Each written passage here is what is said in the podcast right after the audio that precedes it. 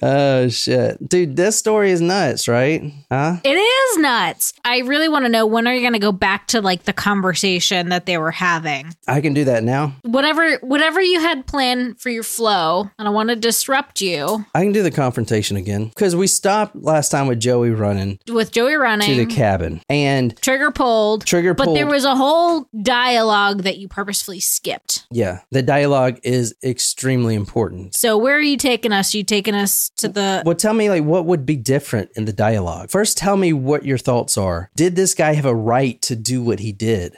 I mean, so okay, here's my perspective so far. The guy knew that he w- had been trespassing. He's had a couple of run-ins before. He purposefully was not following the rules, like turning his, you know, camo inside out and shit. He's in the wrong. Trespassing is trespassing, and at the end of the day, you have the right to, to protect your your property. Um, and I think like that's legit. I do think though that there was a bit of an instigation on the group's front where like, all right, he was leaving, he was walking away. Did they really need to go con- have a confrontation with this person? Uh, because like I said, kind of similar to like a road rage scenario, you just don't know if what somebody is gonna do and what's gonna set somebody off to put them to the point of getting physical. And I always always think about that when I'm in the car. I know you don't always think about that when you're in the car getting feisty with somebody on the road, but like that's happened once before and somebody lifted a gun up, you know, in a shirt. So, you know, like I've gotten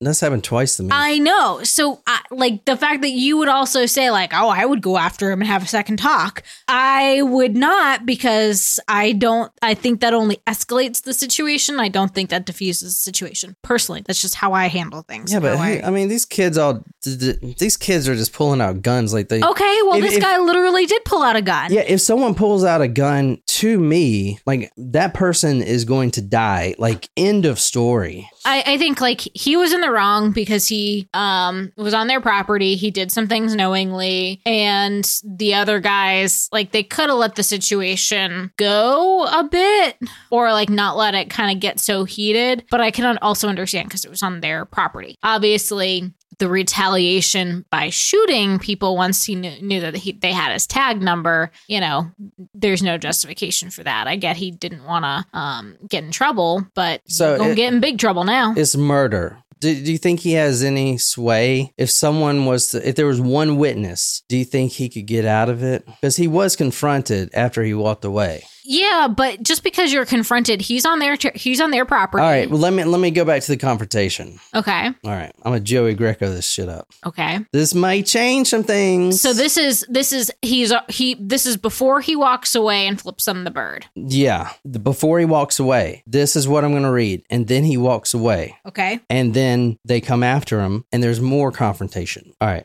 I'm going to read this as it is Who whose perspective is that from? from from his perspective. The shooter? Yeah. Okay. I'm going to go back read this verbatim to what was said. So, they saw this man in the tree stand, Joey Crotteau's tree stand. Bob, the property owner, half the property owner confronts him. All right. Were you on my son's tree stand? So you remember I said that. So I'm going back to there. Okay. The man says, Yeah, I'm sorry. What the fuck were you doing on my son's tree stand? No answer. Do you think that fucker just grew there by itself? No answer. So now Bob Crotteau is getting a little heated. Bob Crotteau says, Give me your name. This man says, I don't have to give you anything. He tries to walk away again. Joey, his son, then steps in front of this man, blocking his path. Okay. Yep. And then Joey said the following, and this may change some things. Where the hell do you think you're going, you damn gook, you fucking chink? Get back here. Oh, I was n- not expecting that. Bob comes over. I'm sick of you hmong assholes coming on my land. If you ever get caught out here again, I'll kick your Asian ass. Give me your name. Later in court, the guy's name is Vang, the shooter, Chai Vang. Vang later claimed the words, quote, you fucking chink, followed almost every one of his comments. Mm. Does that change anything? So this guy it was a Hmong. Have you seen you've seen that movie with uh Clint Eastwood? Mm-hmm. So Mm-hmm. his neighbors were the Hmong people. Mm-hmm. They- They're from Laos. Yeah. Yeah. Yeah. Great so movie. they're Laotian, but it's only 10% of Laos are Hmong. And they all live here in Wisconsin. And there's very few of them, but they're obviously different looking than the Americans there. And these old timers think that they're of the Superior. same. No, no, they think that they're the same descent of the country that Laos borders, which is Vietnamese. ah, They okay. think they're Viet Cong. That's basically what it is. I'm going to get into it in a second. But not only the intimidation of them coming down there with ATVs, but now they're using racial slurs, the F word, calling him a fucking chink. And no one's disputing that. Plus, this isn't the first time a Hmong man out in the woods has gotten harassed and even beaten and left for dead. Oh, wow. Left for dead by by some random hunters, some white hunters. Wow. All right, we're going to talk about the Hmong, but does that make any difference at all? You know, I didn't think there was going to be anything that would make a difference. but I gotta say, it does. Like that that those are those are words that would push anyone, I think, to their breaking point to say, fuck you right back. I don't know. Like, you know, it's hate speech. And Uh, yeah. Uh, the book says on the first page a group of men suddenly emerged from the woods and surrounded Chai Vang. Big guys with angry, twisted faces. They shouted obscenities at him. Vang claimed that they called him a gook and a chink. Vang was confused, felt stripped of his dignity. It's kind of harsh. Yeah, yeah. Putting myself into into Vang's shoes, like, okay, great. If it was an honest, honest mistake, but there, I mean, I'm conflicted because there were a couple things going on. Like, he knew that he was in. Well, did, we don't know exactly if he knew he was trespassing, but this was not his first time. He did know, but also, which we'll talk about in a second, the Hmong people, where they're from, they don't have private property. A deer isn't confined to someone's invisible space saying their property. A deer roams the earth. The earth is everyone's. There's no private property among the Hmong. I get They're- that, but And they're all immigrated, including Chai Vang, immigrated. Do you know the history of the Hmong? I only know it because of this story, and it's really fascinating. I don't. I, I uh, like just from what I remember. I think they got into it a little bit in that movie, right? Didn't they talk about it? It, that movie was called, um, it was the car. Gran Torino. Gran Torino. Yeah. So he fought, I believe, in World War II, no, Korea. Korea, and he had very uh, race prejudice Yes. remarks to say to them. Mhm. Did you want to add anything else before I tell you what the Hmong is? No, no, no. Go, go ahead. Because this shit will blow your mind. I didn't know this. No one knows this. The Hmong, which is about 10% of Laos, and Mhm. Laos, if you look at the map, Vietnam, Mhm. Laos is connected to Vietnam. hmm So all the Hmong people were displaced. What happened in Vietnam? We Like what was that what was that war about in Vietnam? Cuz this is really effing Uh, important right here. Fighting communism. Basically, yeah. Here's what nobody knows over here, but it's 100% true. And if you just look up a documentary about it, it it'll explain everything. But the reason the Hmong people are not only here in America, but in Wisconsin is kind of like, what the fuck? Like, where, where do they come from? They, like they're like a very large portion Yeah. to this particular spot in Wisconsin. exactly. Interesting. And since they've been here, they've been uh, the target of racial hatred because of the Vietnam War. They look just like Vietnamese. I mean, they their country hmm borders it. hmm You can't tell them apart. But if you look at the the War of Vietnam, which was more of a military conflict, the Hmong people were actually fighting that war for Americans. Mm. Amer- if you know about the Vietnam War, Americans did not want any part of that. Remember, they didn't want any part of that war. Well, they didn't want the to soldiers there. fighting it. Yeah, maybe. So here's here's what happened and why this is so important because in Vietnam the CIA was in charge of Vietnam first before we sent American soldiers. No one knows about this, but American soldiers they they couldn't get signed off. There had to be something big that happened before the U.S. gets pushed in there. Mhm. So the CIA says, you know what? We have to stop Chinese communist expansion that is now making its way through Vietnam and will make its way through France and eventually make its way over here. Communist bad, democracy good. So the CIA goes to Laos hmm and they contact the Hmong people, 10% of Laos who don't believe in communism and would fight back any communists. There's, there's only a small portion, and they're the Hmong people. All right. Okay. The CIA, and this is all true 100%. The CIA formed, quote, a secret army of these Hmong people. Mm-hmm. And like I said, they make up 10% of this uh, country, Laos. They were fighting against the Vietnamese, mostly the North Vietnamese, because that's the ones who were pushing communism. So, first, America didn't get to Vietnam first. France got to Vietnam first, and then we got to Vietnam. See, we don't know all that because no one knows about the secret war. If they would know the history and if it wasn't a secret war, then we would be more accepting of the Hmong people because they saved all of our lives, especially for down pilots these Hmong people, that was their area. They knew that terrain hmm. just as good as the North Vietnamese army did. So when an American pilot, which happened all the time, look at John McCain, when an American pilot gets shot down in the jungles of Vietnam, you have either two people who will, will come for you the North Vietnamese army, which will put you in a torture camp like they did John McCain, are the Hmong people. And it's literally a 50 50 chance. Wow. The Hmong people will come, rescue you, take you back to the American camp. They basically won this whole conflict, and no one knows that. Hmm. No one knows that they were fighting because it was a secret army. Wow. Is that not insane to, to hear? Yeah. It's crazy. Yeah. I never knew that. The Hmong lost 20% of their males. Their whole male population, 20% fighting that war. And they were in a secret army developed by the CIA, which is nuts, right? yeah, I mean, no nuts. one knows that part. Now, they first worked with France because France doesn't want communism either. And this was in the 50s. The Vietnam War actually spans earlier than the 60s. Mm-hmm. France got in at first. They went and they formed their own Hmong team because they knew that they would fight with them.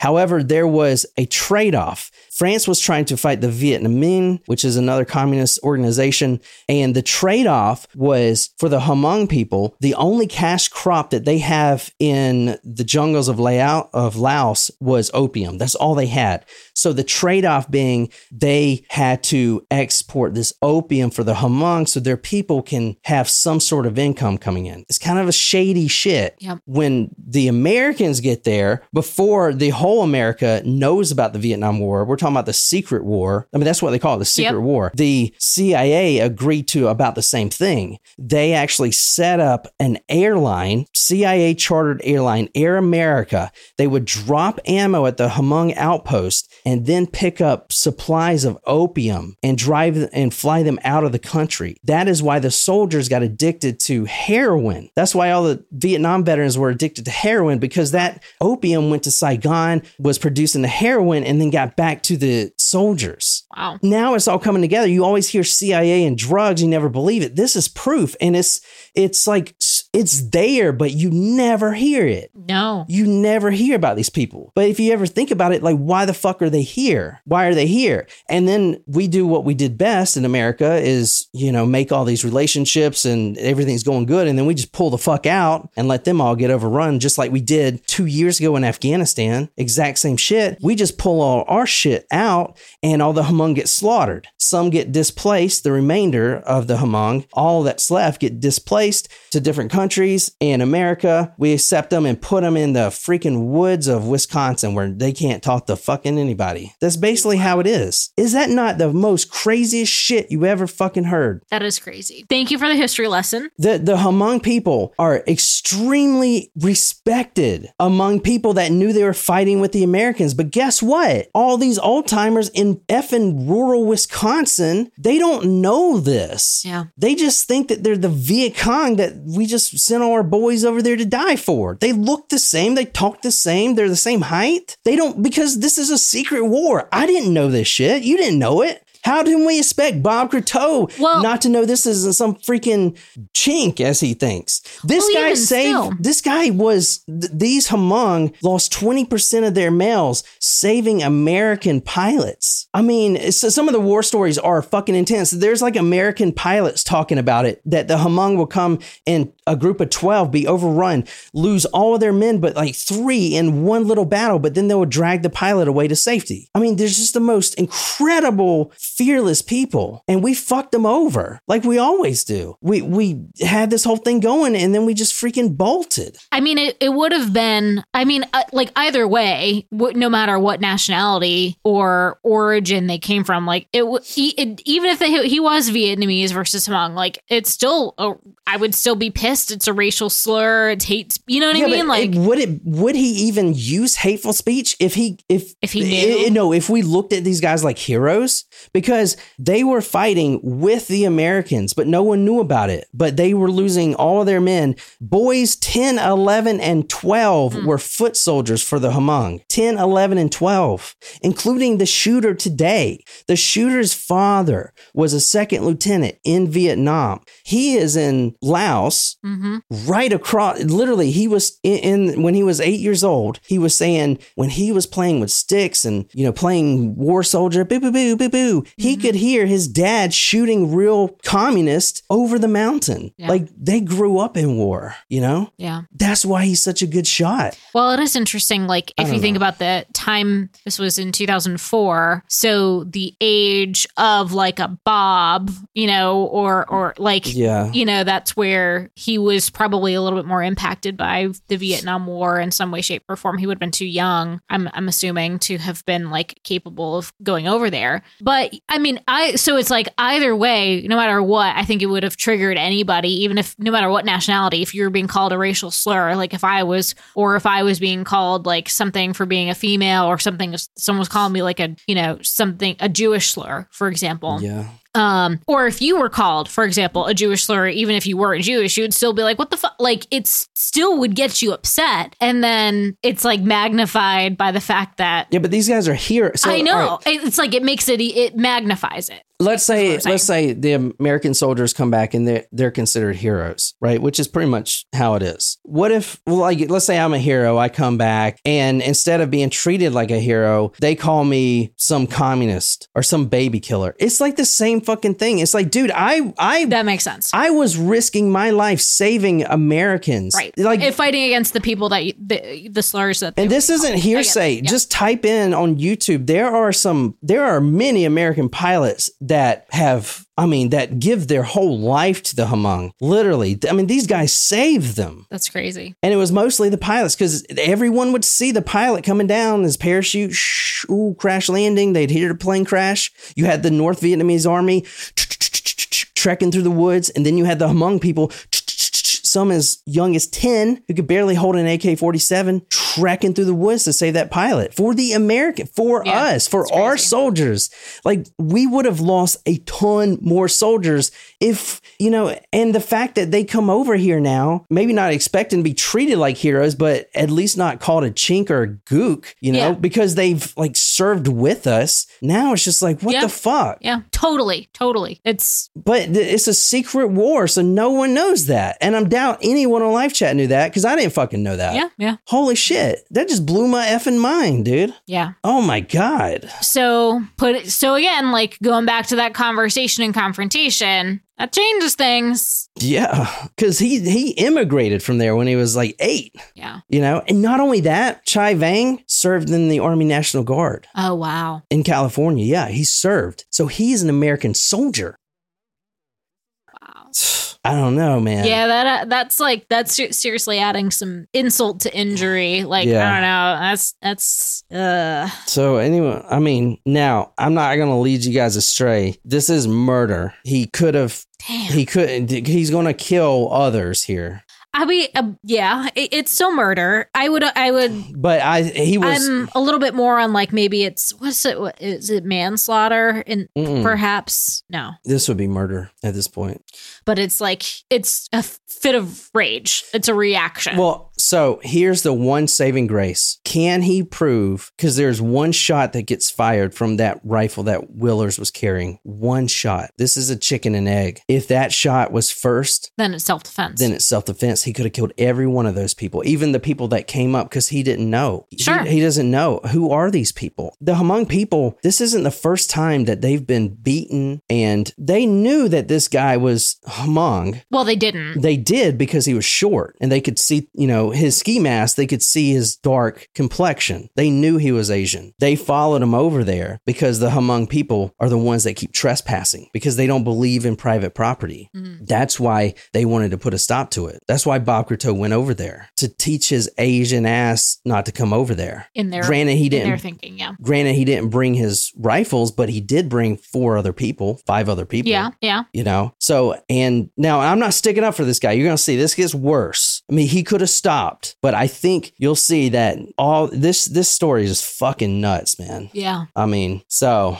i don't know what you want to keep going Keep it going. did that change like a lot of Yeah. shit or not Yeah. Oh, yeah. It did. Keep it going, though. all right fuck Last episode, I stopped with Joey. Joey Crotteau, he was the son of the property owner. He's on his way back to camp. He's running full speed. However, just like his dad, his orange vest, his orange jacket is going to betray him. Anyway, Joey, considered a fast runner, he is trekking back towards that cabin. But Chai Vang sees his orange jacket, his blaze orange jacket, and he, using his knowledge of the terrain and how to navigate, he anticipates his, this guy's movement. So he goes up a hill a little bit, kind of to cut him off. When this guy is running, now Chai Vang is kind of on an elevated platform, Mhm. looking down at his rifle, waiting for this guy to basically run out right in front of him. He's only 200 feet away at this point. And this guy is a sharpshooter, like I said. Chai Vang raises his rifle and he pulls the trigger. The first shot goes into his lower back. And this is the son, Joey. Yep. Joey hit the ground hard, his knees denting the soil, and his radio tumbling from his pocket. As Joey gathered his strength and struggled to his feet, Vang reloaded and shot twice. The first missing, the second striking him in the back. Stumbling forward, Joey began screaming, Help me! Help me! Help! Help! This is nuts, man. Yeah, it is. Holy shit. I mean, what the fuck? All right. Since Joey was so close to the cabin, the others, which is a whole mess of them, there's about eight people at the cabin. And if I mess any names up, if, if like, for instance, one of the family members hears this, it's a lot of people and I'm doing my best, but I think I got everyone pretty straight, right? Mhm. And anyway, so Joey is right by the cabin. So family members at the cabin hear these cries for help. Now they're going to jump on their ATVs and go see what's going on. Joey starts stumbling. Help, help me, help, help. I mean, he's still 200 feet away from the cabin. They can't hear him. They can't hear his cries, right? The last bullet hit Joey's neck, traveled at an upward angle and into his brain, killing him. Wow. As Vang stepped closer, he could hear Joey's death groans. All right, Joey's dead. Now, at this point, Vang is going to go back to his hunting party because he was there with other Hmong people and he got lost apparently. So he's going to try to go back to his own camp, not knowing that he left survivors there. You know, he thought they would die off. Yep. So this man, Chai Vang, is on the way back to his camp now when he hears a faint help, help, help us. Someone is around those ATVs, around where that massacre just happened, saying help, help on a radio, Ooh. trying to call out. All right. He hears that. So he runs back towards that, that crime scene, you know, to finish them off. So at this point, he's only got six rounds left. He fired 10. He has a 10 round clip and he reloads another six, and that's his last six. He's got at least killed those people. And if he can kill those people, he could walk away free because he could say any, he could say this and no one is there to dispute it. hmm All right. Now, but the one thing he needs is that rifle that Terry Willers is carrying. If that man's still alive, and he is because he's calling on the radio, he needs that rifle to fire a shot. Just one, and that's all that matters. But that would make it where he could say, oh, they fired at me first. But as of now, that rifle has not gone off. That make Okay. sense? It would it would make the case more ironclad for him because everyone around here knows that these people are mistreated. Like that's not in question. That call for help that Vang heard on his way back was from Lauren, the Yep. Lauren Hesbeck, Mhm. the the only one that could really walk around. And so Vang goes back to to take care of him. Let me talk really quick about his background. I'm gonna go through it real quick. Chai Vang's background. Okay. All right. I told you about the Hmong people. His background is as follows really quick. His father, like I said, was a second lieutenant. He was the first, Chai Vang was the first son, second child of six. He immigrated here in 1980. His first wife was arranged. That was when he was 16. There was some domestic abuse issues that was reported. They didn't get along at all and they fought constantly. Not long after their marriage, while Vang worked his morning paper route, they got into a fight and he pushed her. She reported this to Vang's father when his dad attempted to physically discipline him. Vang despondently ran away from home and thought of killing himself. So he's 16 at the time. Vang's father, the second lieutenant who's now immigrated to America, was really strict, disciplinarian, on the verge of abusive to his children. Chai Vang was suspended at least twice for fighting in school. So this all goes into his character, right? Yep. And a lot of this isn't presented in court. I'm just trying to get you to see what you would do. Mm-hmm. In school, he joined the drill and rifle team. He became a sharpshooter and later joined the National Guard in California. He even became a shaman for the Hmong people. Remember, there's this very small population here of Hmong people. He became a registered shaman, trained shaman, because, quote, the spirits called him. And he would actually get paid to heal other Hmong people and to drive demons out of them, absorb the demons, and then kind of wash the demons away from his body. Mm-hmm. Like it's whatever they believe, right? And he got mm-hmm. paid for this, just not very much, right? I mean, They don't have much money. Chai Vang is going to have three wives, and the author of this book just labels them wife one, wife two, wife three. Okay. Wife one felt Vang acted different, differently after he became a shaman, more aware of his surroundings and more cautious about life. But at the same time, he got angry faster. If he didn't get his way, he yelled. Wife one and him ended up splitting. They did have children, and once at a dinner party, since they hated each other, wife one brings out a birth certificate of one of his children at a dinner party with all his friends, puts it on the table. It has another man's name on it for his kid. So that's fucked up. At that point, he takes out a gun and puts it to wife one's forehead. And that's when he gets his first felony assault. Whoa. Yeah. Their eldest daughter stepped between them. She said, "I've never seen him this way. Like he wasn't my dad at all. That is something I that I had never seen in him." So he goes through the next two wives extremely fast. He gets a job as a truck driver and he's working long hours. He does pick up a second wife. She's she's crazy, showing up at his work with a gun, threatening him and stuff. They only lasted a year. He gets remarried to to a wife 3, which I don't even know her name. It's not even in the book Crazy. to wife three, but at this point he's working two jobs, which he's not supposed to be because he's a truck driver, and he's working another job. I think you're only supposed to work 11 hours if you're a truck driver, but he's working 16 to 18 hours a day at this point. Jeez. And he's away from home and at this time, he's getting in trouble a lot. In 2002, he got arrested the first time for trespassing when hunting. He he also, and this is a constant theme within this culture because they don't believe in t- in property rights. They think the earth is for everyone. A deer doesn't stick in between public property; he goes wherever the hell he wants. You know, mm-hmm. they just don't understand it. That's why they keep breaking the rules. But they do know that they're breaking our rules. Right. You know what I'm saying? In the next two years after 2002, he gets arrested for more trespassing and he gets the last wife. He fathers at least at least 10 children and even had a mistress in California who eventually sued him for child support. So now he's actually paying alimony.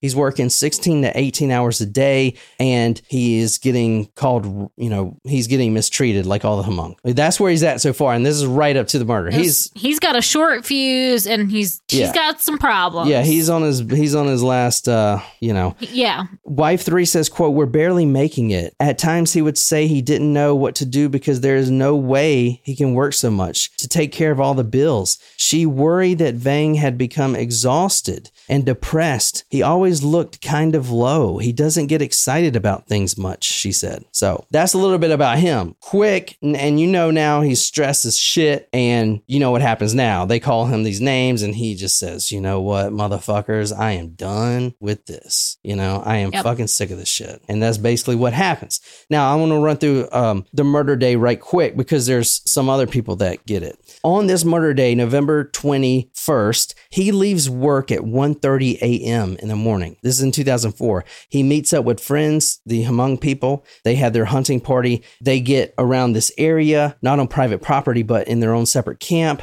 And they set up camp. And at 5.30, a friend wakes him up so they can all go hunting. He gets displaced from his friends and lost. He does not have a compass. So he, and that's his fault. He should carry a compass, right? Yeah. One friend says that Vang had a bad dream that night and his friend woke him up. He said that he was in the jungle of Laos surrounded by North Vietnamese communist soldiers, but fought his way out only to be surrounded again by more soldiers, tanks, and armored vehicles.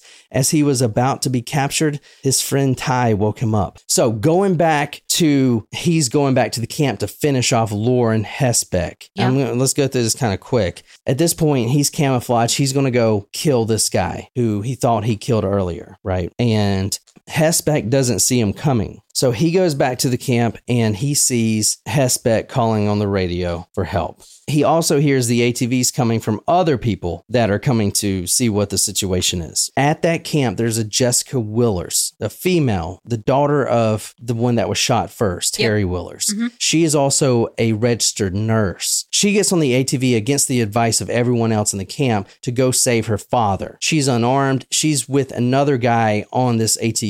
Uh, his name is Laski, Al Laski. They get on the ATV and they go out towards where their father is. All right. At this point, they're going to come in contact with Chai Vang, who doesn't know who these people are at this point. So he's going to take care of them as their witnesses. So Vang would say later in court that he was afraid that these were just more posse coming to kill him. So the ATV that Jessica was on was barreling towards him. Shooting at an upward angle, the first bullet Chai Vang shot shot struck Jessica in her left buttock, exited through her hip, and with her legs drawn up and her body leaning forward, passed through a fold in her belly and exited her body with plenty of velocity left. All right, she is on an ATV riding at this point, so he is hitting a moving target. He actually, that one bullet shoots both her and the passenger, hmm. an Al Laski Jeez. who was chauffeuring Jessica. That bullet exited through Jessica's belly and into Laski, La- Al Laski's body. It says the now deformed bullet rammed into the middle of Laski's back, severed his spinal column, passed through his abdomen,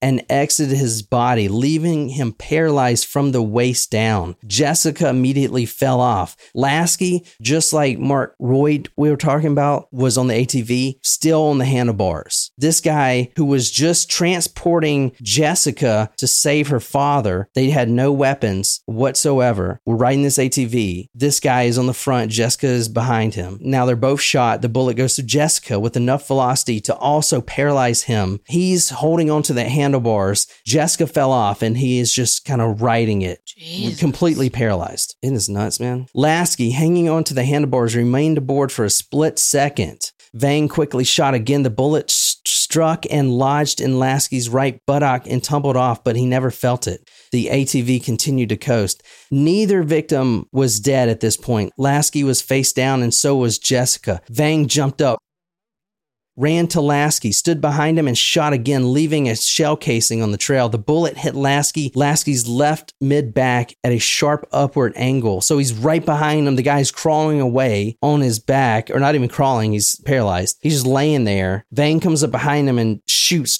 just right through the back to the brain. Boom, he's dead. Jeez. Jessica is the only one still alive at this point. Quote, Jessica crawled on two hands and one knee, dragging her left leg, smearing her right knee with a heavy mud smudge, a distance of 20 feet down the trail. She crawls 20 feet, going back away from the shooter, back towards the cabin, just crawling to get out of the line of sight. 20 feet, spreading her, her blood all on the trail. 20 feet. Quote, pleading, shouting, screaming. Jesus. Her large shock of blonde hair and high pitched voice, unmistakable, identified her as a woman. Vang stepped behind her and shot into her upper back. The bullet passed a moder- moderately sharp upward angle through her neck into her brain, killing her. Jesus. So here, and let me show you all the victims here. The victims are as follow: Danny Drew ends up dying, Joey Crotteau ends up dying, Al Laski, the one that I just talked about, Bob Crotteau ends up dying, Mark Roidt, and Jessica Willers. These are the victims right here. And you see the tree stand. That's that. That's the whole thing. That's why this murder happened. This fucking tree mm-hmm. stand, right? That's it. You see the female nurse. She just went out to save her father, Yeah. and her father's not even dead Yeah, her father's not on here. Her father lived. I mean, think about that. it's hard. Your daughter went out to save you and now she's dead. If she wouldn't have went out, she would have been fine. She would have just been at the cabin. Everyone else at the cabin was fine. He was just shot. In fact, right here it says uh, wounded but survived. Lauren Hesebeck, Terry Willers, the two, the only two survivors that were shot and still survived. When Vang got back, he sees Lauren Hesebeck trying to radio help to DNR and everything else. They become eye locked at this point. They both have a weapon. Vang now goes to kill Lauren Hesebeck and they lock eyes with each other. Vang, up on an embankment, looks down, they're locking eyes, and he says the following because Hesebeck survived. Quote, You not dead yet? Now, Vang would say he never said this, but you know, that's how Interesting. yeah. Unable to lift his left arm, Hesebeck slithered the white rifle along his body, balanced it on top of a mound, and pointed it right at Vang. And he had he had a perfect shot right at Vang. And I mean, he had it on this mound, so he was looking right at the shooter, and he was going to shoot him. Boom! He's going to take care of everything. And he aims as Vang is trying to get to cover, and he gets a perfect shot. Click! The safety's on. It didn't go off because the fucking safety's on. Oh my God. Jesus Christ.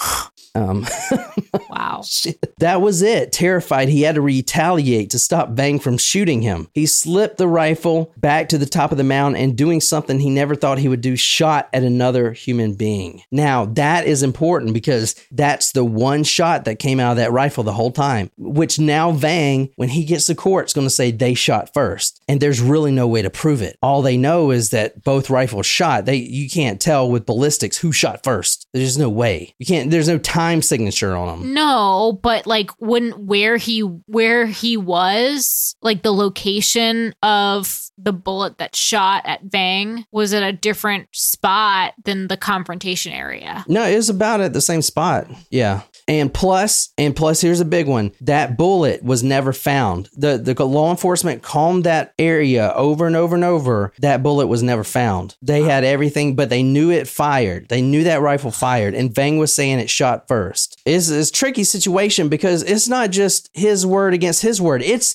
it is his word against the whole Hmong people. You know what I'm saying? Like this is their whole thing. Are they going to stand with Chai Vang and and mm. and say that he did the right thing, or, or you know what I'm saying? Is this going to cause some kind of race outbreak? Uh, you know what what is going to happen? Like this is a whole people. This isn't just one It's not hunter. just this just person, yeah. Yeah, if this was just one hunter going crazy and killing just as many people, it, no one would know. But since this is like now a race prejudice thing, you know, it's crying uh, nuts, man. Yeah, it is. Now, this is where it gets interesting. Hesebeck shoots, misses obviously. Vang gets up, points his rifle at Hesebeck. Hesebeck is now pointing his rifle back at Vang. What Hesebeck doesn't know is Chai Vang is out of ammunition. Ooh. So it is just is just like in the movie where they're pointing the guns at each other, and you know they don't have ammunition type of shit. But neither one of them knows what's going on. Carefully, Hesebeck raised his head above the mound to survey Vang's movements. He did not want to be surprised again. Then he saw Vang holding his rifle in a shooting position. He doesn't have ammo, but Hesebeck doesn't know that. A- an attempt to intimidate Hesebeck. At this point, their eyes meet, and Vang charges towards this man like they're going to battle in some kind of crazy bayonet war or some shit. He's charging towards this man. Their eyes meet, neither move. Vang had the ability to shoot, but not the bullets. Hesebeck had the bullets, but not the ability. It was a standoff. After another pause,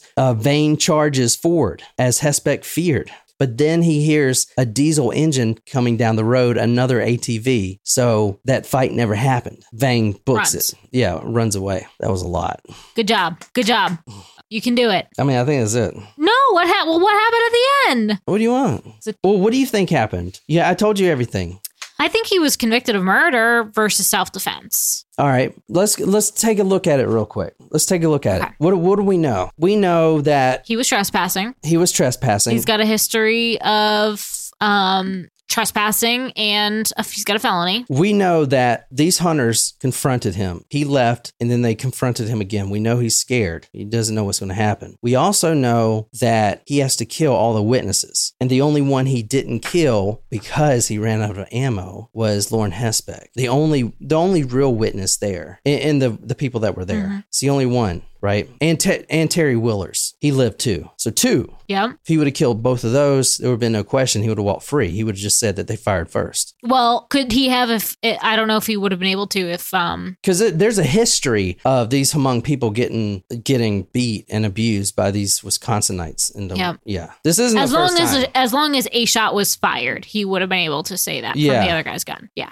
but even he could have got away because this guy's a, he's an army soldier, National Guard. You know, so even if he would have said, which is the truth, oh, Joey stood in front of me, blocked my path. That right there is a threat. Mm-hmm. If someone blocks my path, that is just the same as pulling a gun out on me. You know, if you're going to restrict my movements, that is, you might as well just hit me. Yep. You know, he could use that. Anyway, that's what he could have used. And plus the, the racial things, which no one's denying. hmm So any of that sway your decision? I mean, it definitely it it does. In like, I think that would easily get to someone's breaking point, and and that would be a hot button. Obviously, he took it to like he took it further than he should have or needed to. You know what I mean? Yeah. Here's what he did wrong. Here's what everyone does wrong. You fucking talk. If you get arrested, which he did, they found him on the trail and he was pretending that he was just some lost person. They apprehend him. He talks. Mm, He goes through four different variations of his story. that's a problem. That's a problem. You, if you get arrested, I don't care what for, you get an attorney immediately. You ask for a lawyer, okay? If he had a lawyer initially who told him to shut up, he would have walked free. But he changed his story. The first one being some crazy one I can't even recall. It was something like he didn't fire a shot, he's innocent. Uh, Bob Crotteau took his rifle and shot everyone, then shot himself. It was some crazy shit like that. That was the first variation.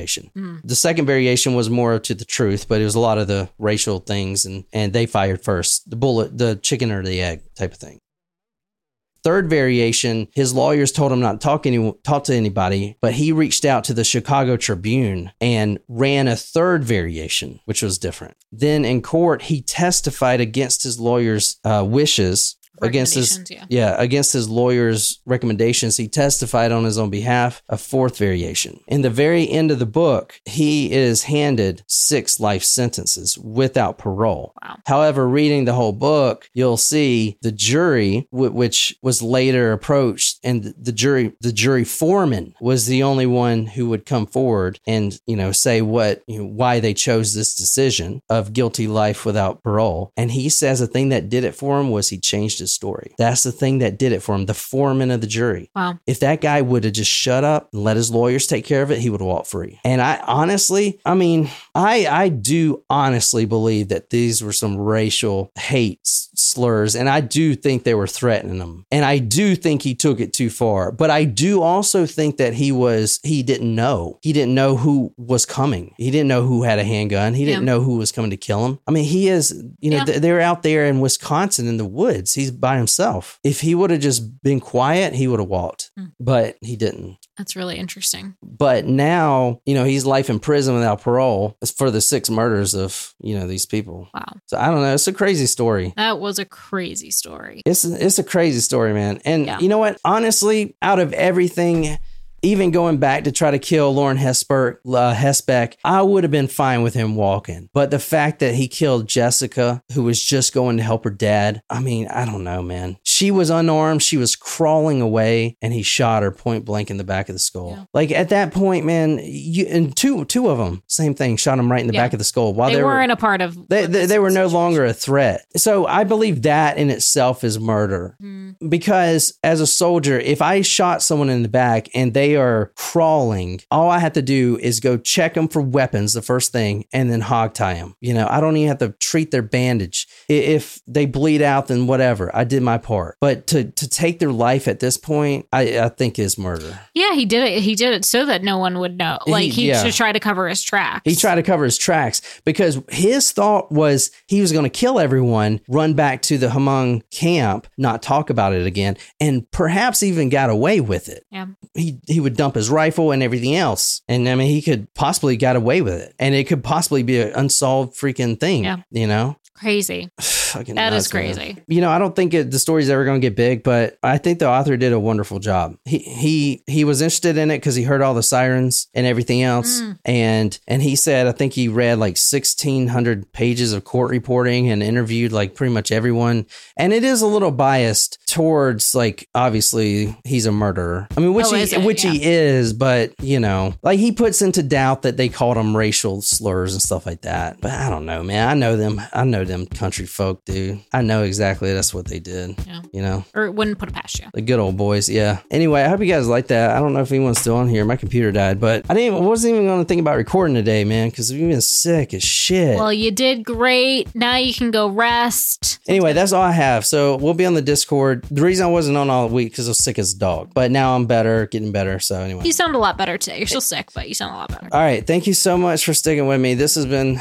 this has been kind of like It's been a uh, journey. been a journey, but I hope you guys enjoyed it. Thank you so much. You just being here is like the best thing ever. But until next time, good night, you lovely, lovely, lovely hunters.